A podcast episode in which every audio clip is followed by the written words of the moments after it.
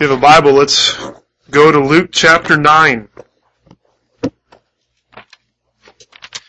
Luke chapter 9, and this will actually be our last Sunday in Luke for a little while, probably until 2014, if that makes any sense. Hopefully we'll, and maybe we'll be in it before then, I don't know. But we're in Luke 9, in a very familiar passage, the feeding of the 5,000. The feeding of the 5,000 is actually found in all four Gospels. Not many are found in all four Gospels, but Matthew, Mark, Luke, and John all have an account of this event.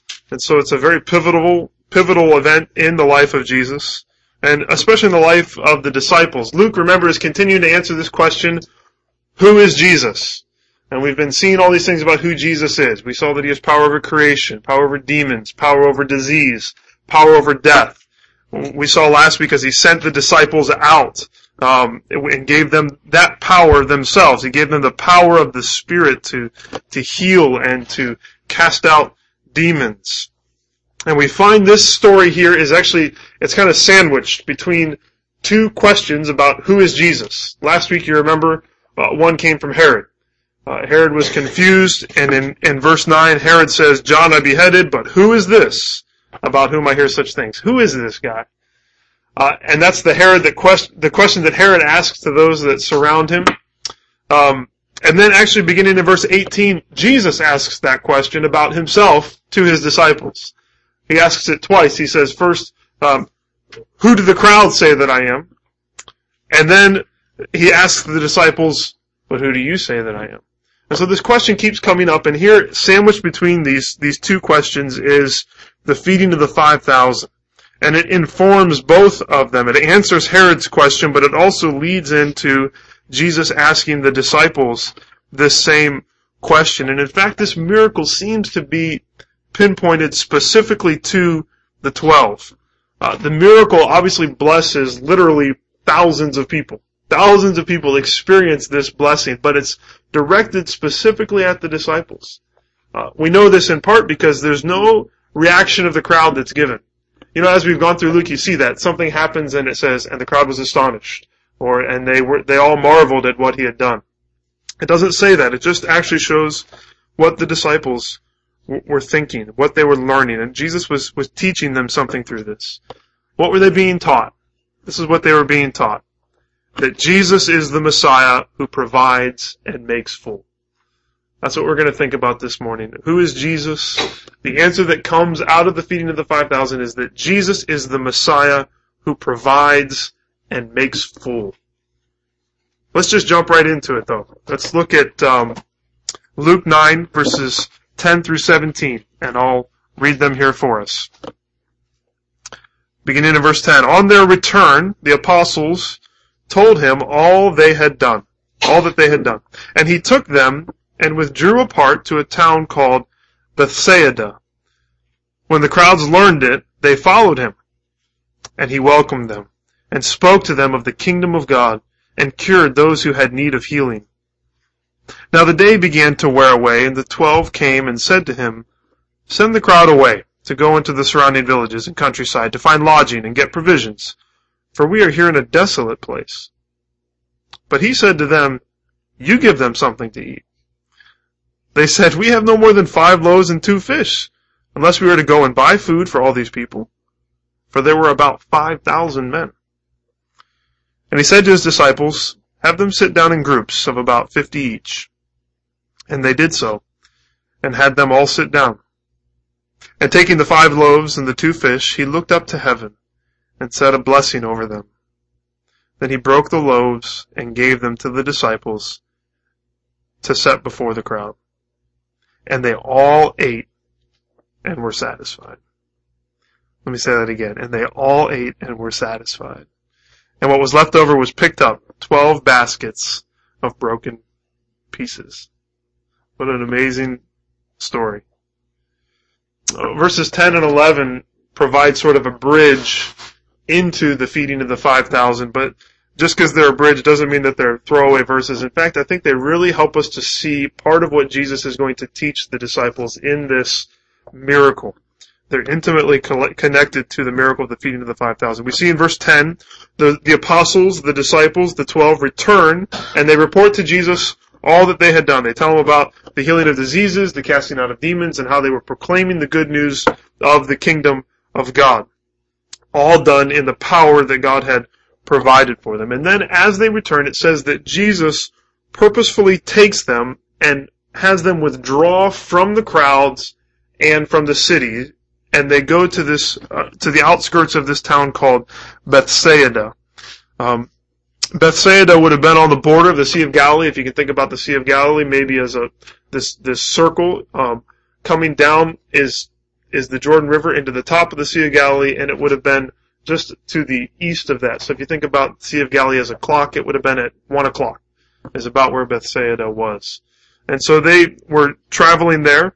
Mark gives the reason for this retreat. Mark 6:30-31 helps us see the picture. It says, the apostles returned to Jesus and told him all that they had done and taught, and he said to them, this is Jesus talking, Jesus says, come away by yourselves to a desolate place and rest a while.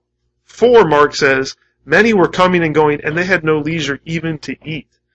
This is how much was going on, that the disciples were so busy with what was happening that they didn't even have time to stop and eat. Have you ever been that busy? I know many of us have, where you just, lunch? What's lunch? I gotta keep going.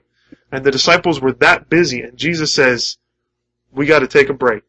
Let's all draw away for a minute. The pressures of ministry, the demands of the people around them, around the disciples were great. They were excited about what was happening, but at the same time, Jesus saw the fatigue, and he said, it's time to have a rest. Last week we saw that Jesus was communicating the urgency of preaching the kingdom, right? The time is now. But yet, even here he says, and yet there's a time to draw away. There's a time to rest. And there's a legitimacy to rest. We all need these times. There's times when we need to unplug from the pressing needs that surround us. We need to take time to rest. Not only to rest, but to reflect, to evaluate, to think. I imagine that as the disciples were going with Jesus, that they began to talk about all that had happened. They talked about their joys and their sorrows. They talked about their victories, their triumphs, and their failures. And Jesus helped them get perspective on what was going on and what they should do different, and what they were learning. We all need this. We all need days of rest and reflection with Jesus. I don't think this is a defense for vacations. I think that there is a defense for vacation. I think there's a pattern of work and rest all throughout Scripture that says there's times to take a break. I think, though, that this is specifically about the encouragement to withdraw from the pressing needs that accompany ministering to people. That there's ministry that we all do towards people, and there's time where we need to take a break from that. Because the needs will always be there. There will always be more and more needs. But there's a time when we need to take a step back, and it's good for us. And not only that, but it's good for the people that we're ministering to. I'll be totally honest, I'm looking forward next week to not preaching. And in fact, to not being here. I love you all. But the pressures can we all need that time. We all need time to step away. And it's good for me, and it'll be good for you. And it's always good for everyone if we take these times of rest. And so if that ever comes and you're in the midst of ministering to people and the needs are there and you feel like, I have to always be here, Jesus says, no, there's a time to pull away. There's a time to take a break, and it's good for everyone to do that. I find that encouraging here. So I'd imagine, though, that the disciples and Jesus were probably looking forward to this time of rest and retreat. They would have traveled by boat. If you think about that clock face again, maybe they were at, I'm trying to do it backwards, but it had been around 9 o'clock was where they were at, and they traveled by boat up to the 1 o'clock on the clock across the Sea of Galilee. And we find from the other gospel writers that the crowd found out that they were leaving, and they found out where they were going. And as they traveled by boat across the Sea of Galilee, the crowd traveled along the shore, probably about twice the distance, and ran to meet Jesus and his disciples where they were. And so Luke tells us the crowd catches wind of what's going on here, and they come and crash their peaceful party. Can you imagine that? You're heading off for vacation for a week, and you end up where you're at, and suddenly everything that you were trying to get away from is standing right in front of you. I was reminded from one message that I listened to about the movie What About Bob? Where Dr. Leo Marvin, if you've ever seen this, who is a psychiatrist, he heads off to Lake Winnipesaukee, and as he gets there, his newest and neediest patient, Bob Wiley, is there waiting for him at his vacation home.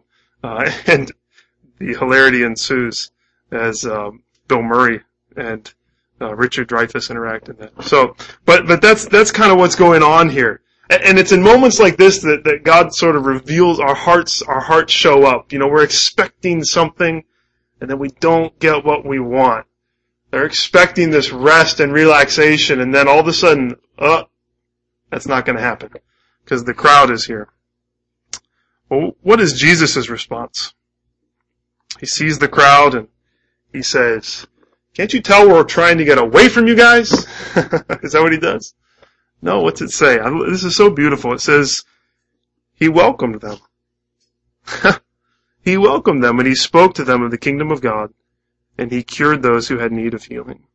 He welcomed them. It's the same verse from chapter 8, it's the same word from chapter 8, verse 40, when Jesus returns and the crowd welcomes him.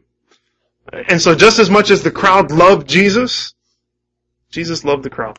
He welcomed them. He loved them. He cared for them. Jesus was there was frustration, there was hardship that surrounded ministry, but he loved the people. He cared for them. He was filled with grace and mercy towards them. Not only did he welcome them, but he spoke to them about the kingdom of God. He proclaimed the good news of the rule and the reign of God in their lives. He told them that he had come to save them if they would repent and believe. And then he cures those who are sick. Jesus seeks to meet their physical needs. The people who come, he lovingly cares for the people that are ill. I think this is just a beautiful encapsulation, just a picture of the ministry of Jesus. I imagine him with a smile on his face as he's there, as he embraces the crowds that have showed up to see him, and he tells them the most important truth of the world, the good news of the gospel of the kingdom of God.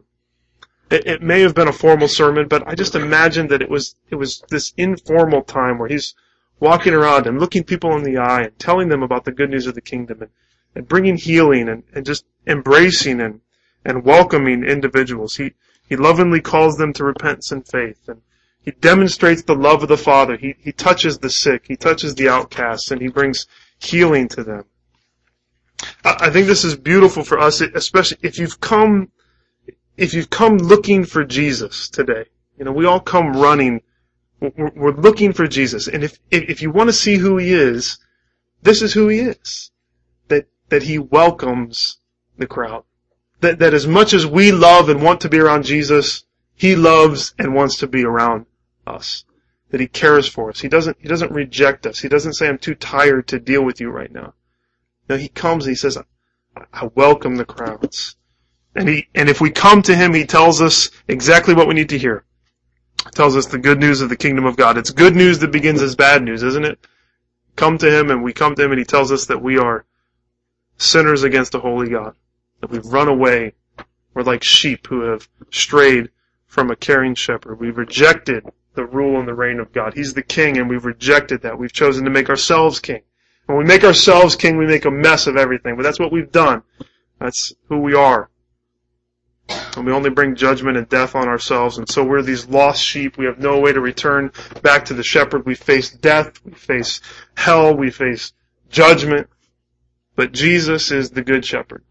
Jesus is the good shepherd who has come actually to seek and to save the lost. He's not waiting for us to come back to him. He comes to us. He comes out looking for his lost children. He calls for us to come back, to repent from our sins, to believe in him.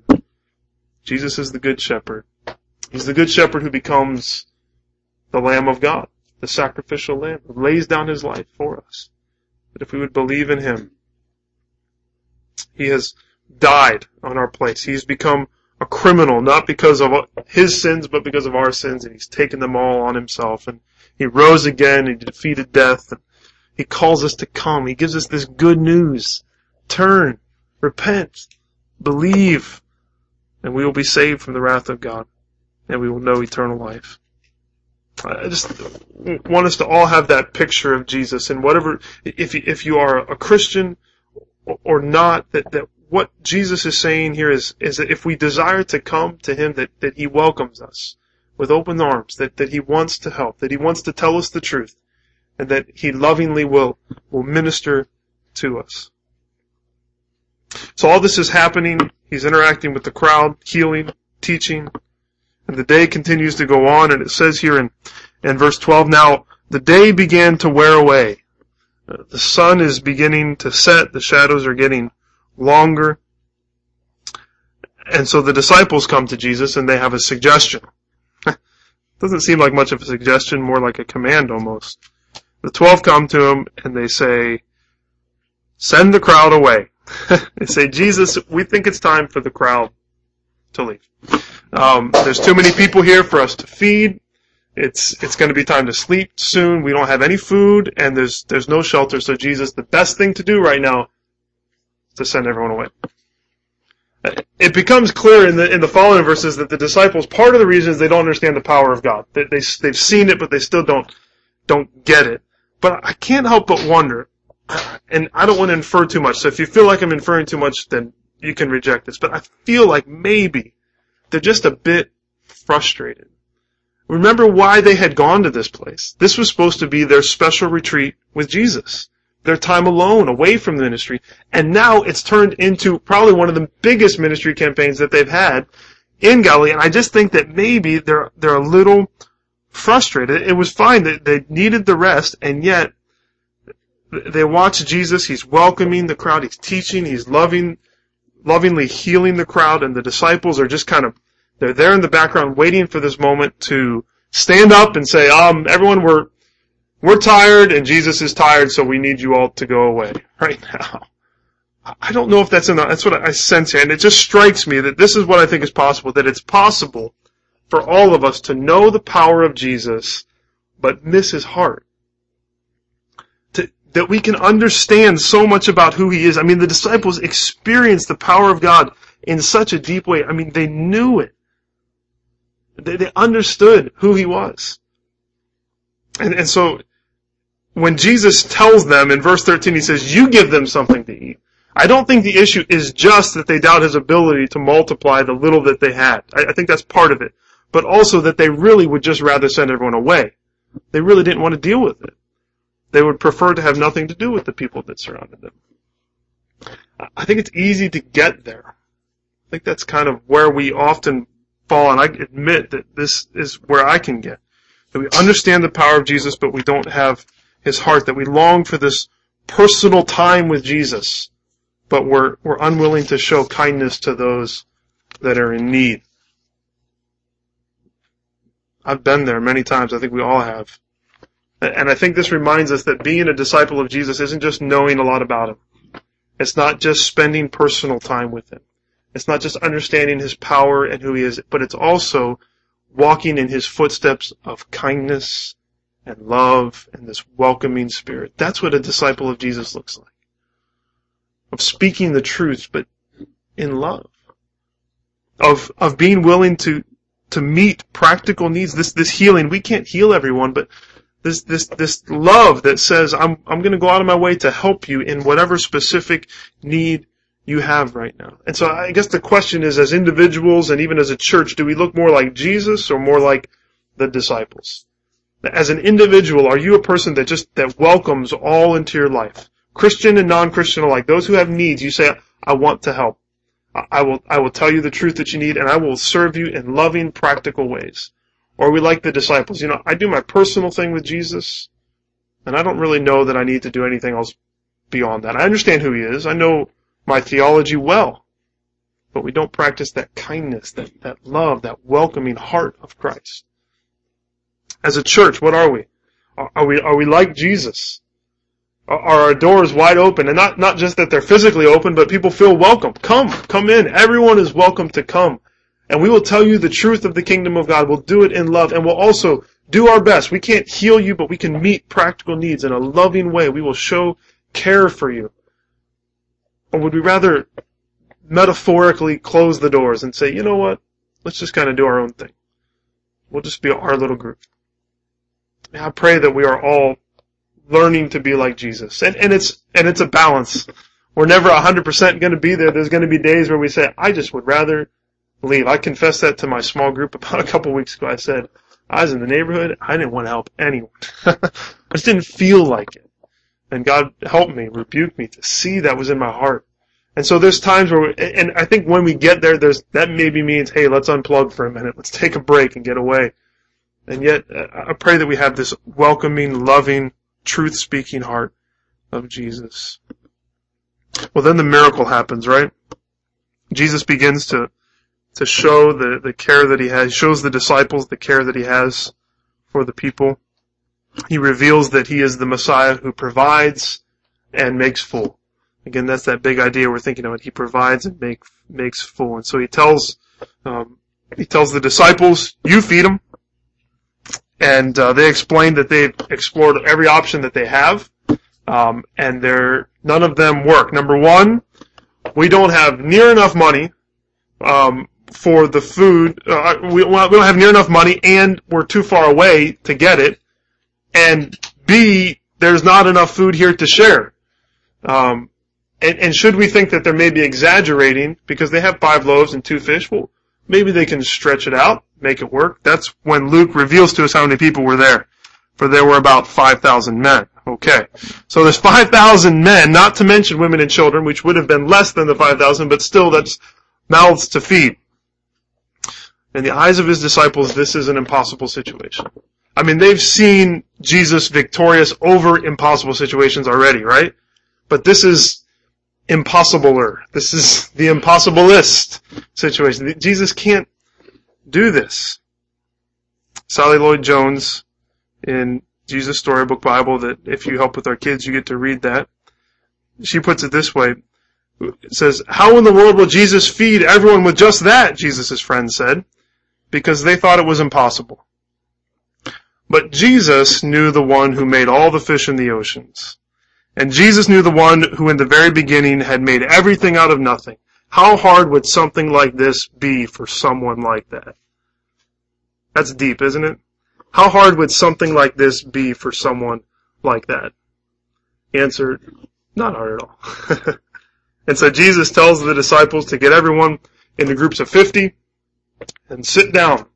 And that's the first miracle before the feeding of the 5,000 is to get over 5,000 hungry people to sit down in groups of 50 with people they've never met.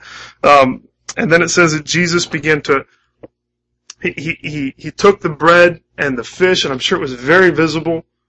He held them up, and he was very clearly blessing it, asking God to bless this bread and this fish. And he asks God to bless it, and then he takes it, and he starts to break it up. And he breaks it up, and he gives it to the disciples, and the disciples then give it to the people. So here we see Jesus, he breaks bread, and he gives it to the disciples. And then he breaks some more bread and gives it to the disciples.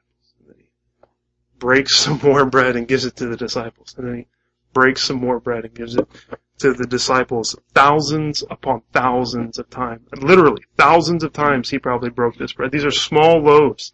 He just continues to break. There's over 5,000 people. Breaks the bread. Breaks the bread. He just keeps breaking the bread. And as he breaks the bread, people are eating.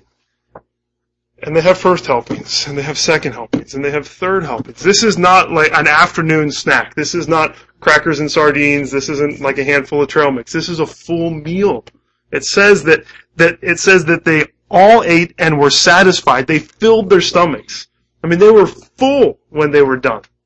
He's not just tiding them over so that they can make the walk to town.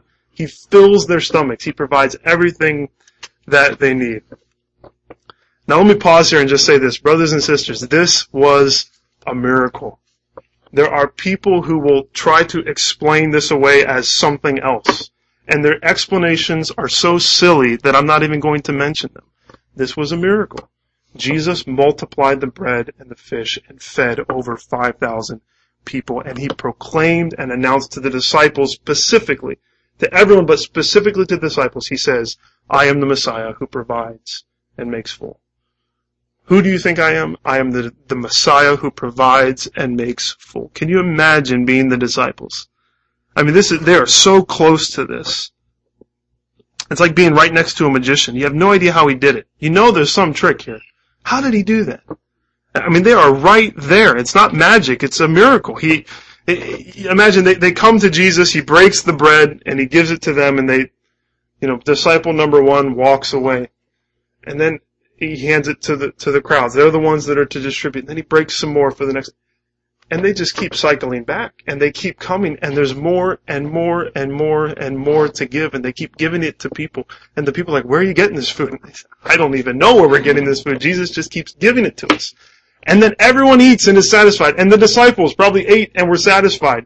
And then Jesus says, go get the leftovers. And they say, leftovers? And what's it say there? It says, they all ate and were satisfied. And what was left over was picked up. How many baskets? 12. Why do you think there were 12? Because there were 12 disciples. They all needed to see it. And they all went and they all had baskets. These are good-sized baskets. They're not tiny little baskets. They're not little grocery bags. Baskets, big baskets full of leftover pieces. And Jesus says, if you didn't get it the first time, I am the Messiah who provides and makes full. It's beautiful. It's just a wonderful message, and it. I think at first they were confused, and I think by the end they were laughing.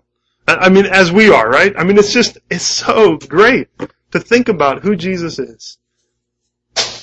And you know, it's such a picture. It points to so many different things. This idea of bread and of being full, it's all over Scripture. Let me just give you a few, just to sort of whet your appetite, and maybe this afternoon just try to think about some of this. But it goes back to the Old Testament. It goes all the way back to the children of Israel. We can think about the manna, right? That when God's people were in the wilderness, they needed food. And what did God do? He sent food from heaven. He gave them little wafers, you might say, little pieces of bread. Psalm 78:23-25 puts it like this.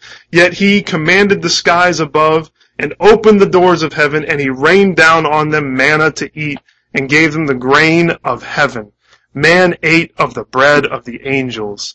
He sent them food in abundance. That God is the one who provides, and Jesus is now the one who provides. And so Jesus is seen as God himself. He provides for these needs. I thought about Elijah and the widow of Zarephath. You remember that, where she just had a little bit of oil and a little bit of flour. And the prophet said, make me some bread. And she says, I can't. It's me and my son. We're going to eat, and then we're going to die. And he says, no, it won't run out. And she makes bread. She brings flour and oil. And the next day she gets more flour, more oil. More flour, more oil, until the rain had fallen on the ground. God provided for her. He is our provider. He meets our physical needs. Jesus will always meet our physical needs. Now, there are tough questions about that, because there are Christians, there are followers of Jesus who today don't have enough food. And I don't know how to answer that totally. I think that's something we need to contemplate. But the reality is that Jesus shows that he provides. That he provides for our needs. He meets our physical needs. This is why we follow the pattern of Jesus and pray before a meal, that we bless the food. I think sometimes we just sort of do that because that's what we're supposed to do. What's the reason for that? It's to say, God, this is from you. I may have worked the job, but it's all a blessing from your hands. And this manna, this flour, it all points to Jesus, though. Jesus is the true man. If you look in John 6, I'd encourage you to read John 6 maybe this afternoon.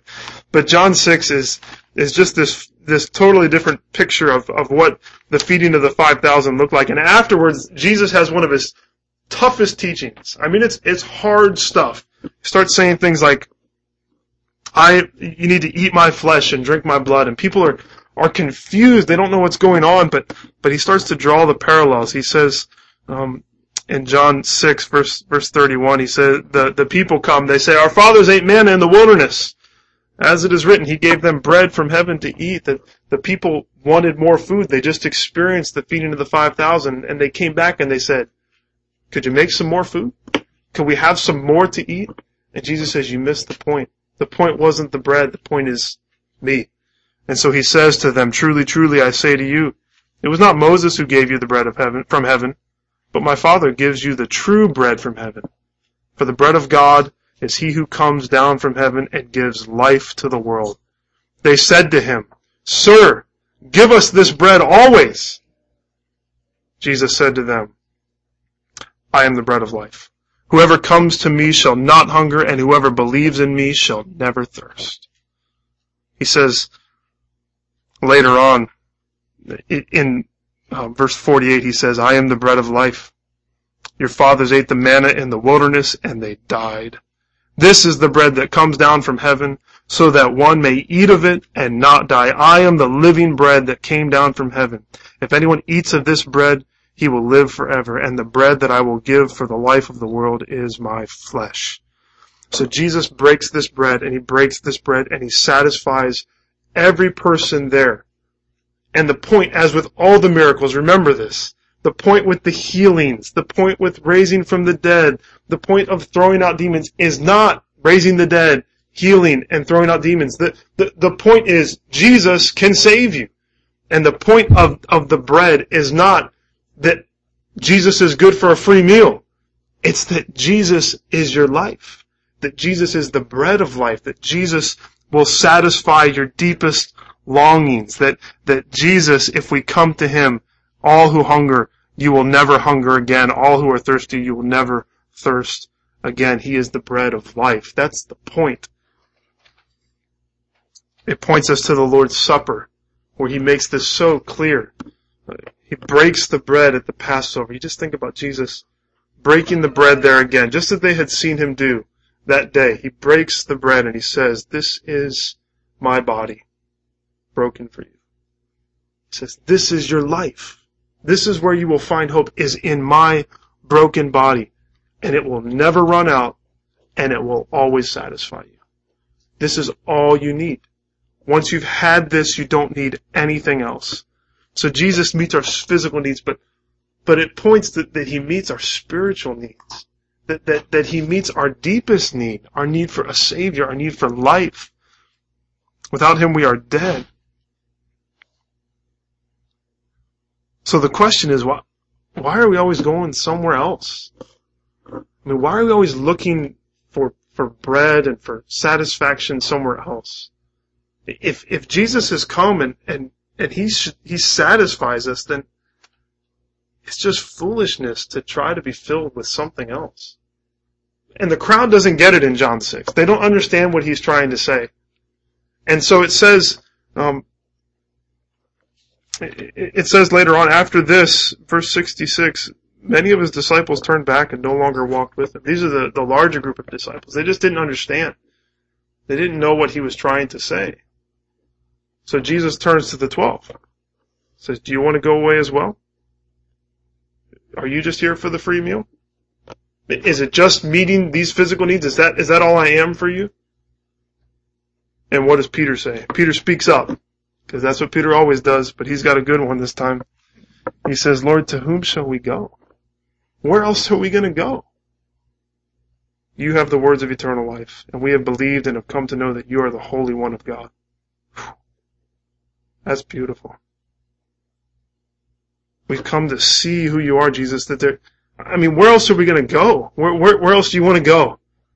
He's the one that fills and satisfies, and we go all these other places. That's what sin is. That's what Jeremiah tells us sin is in Jeremiah chapter 1.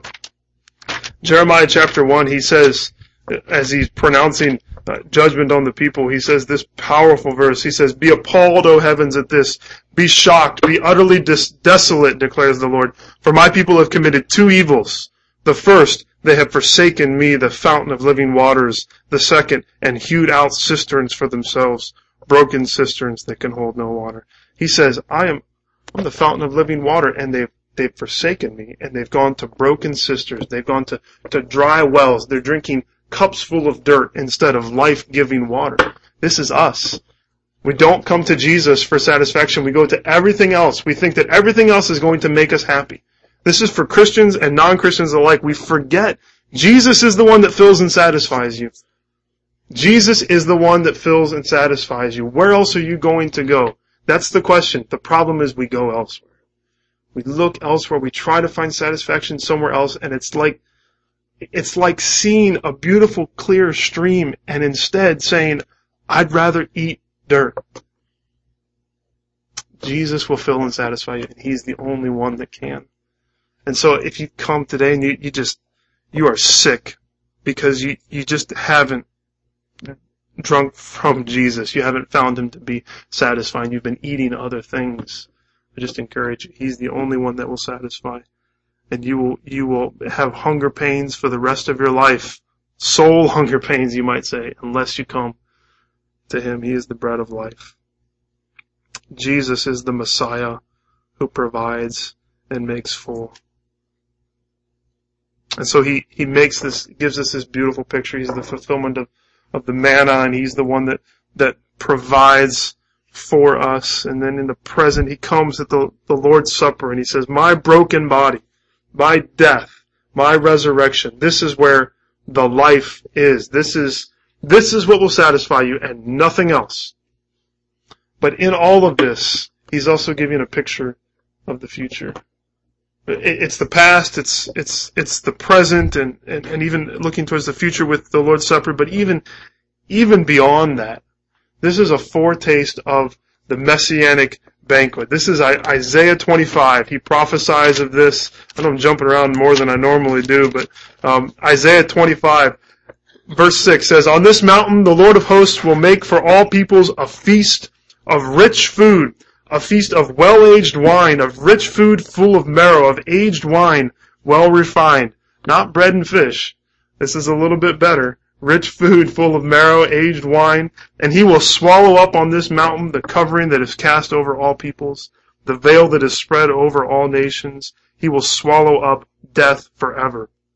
And the Lord God will wipe away tears from all faces, and the reproach of His people He will take away from all the earth. For the Lord has spoken. It will be said on that day, behold, this is our God. We have waited for Him, that He might save us. This is the Lord. We have waited for Him. Let us be glad and rejoice in His salvation. There's a day coming when we will feast with God, when He will continue to fill us for all eternity. We will be satisfied for all eternity with Christ. And John writes of it in Revelation 19, about the marriage supper of the Lamb.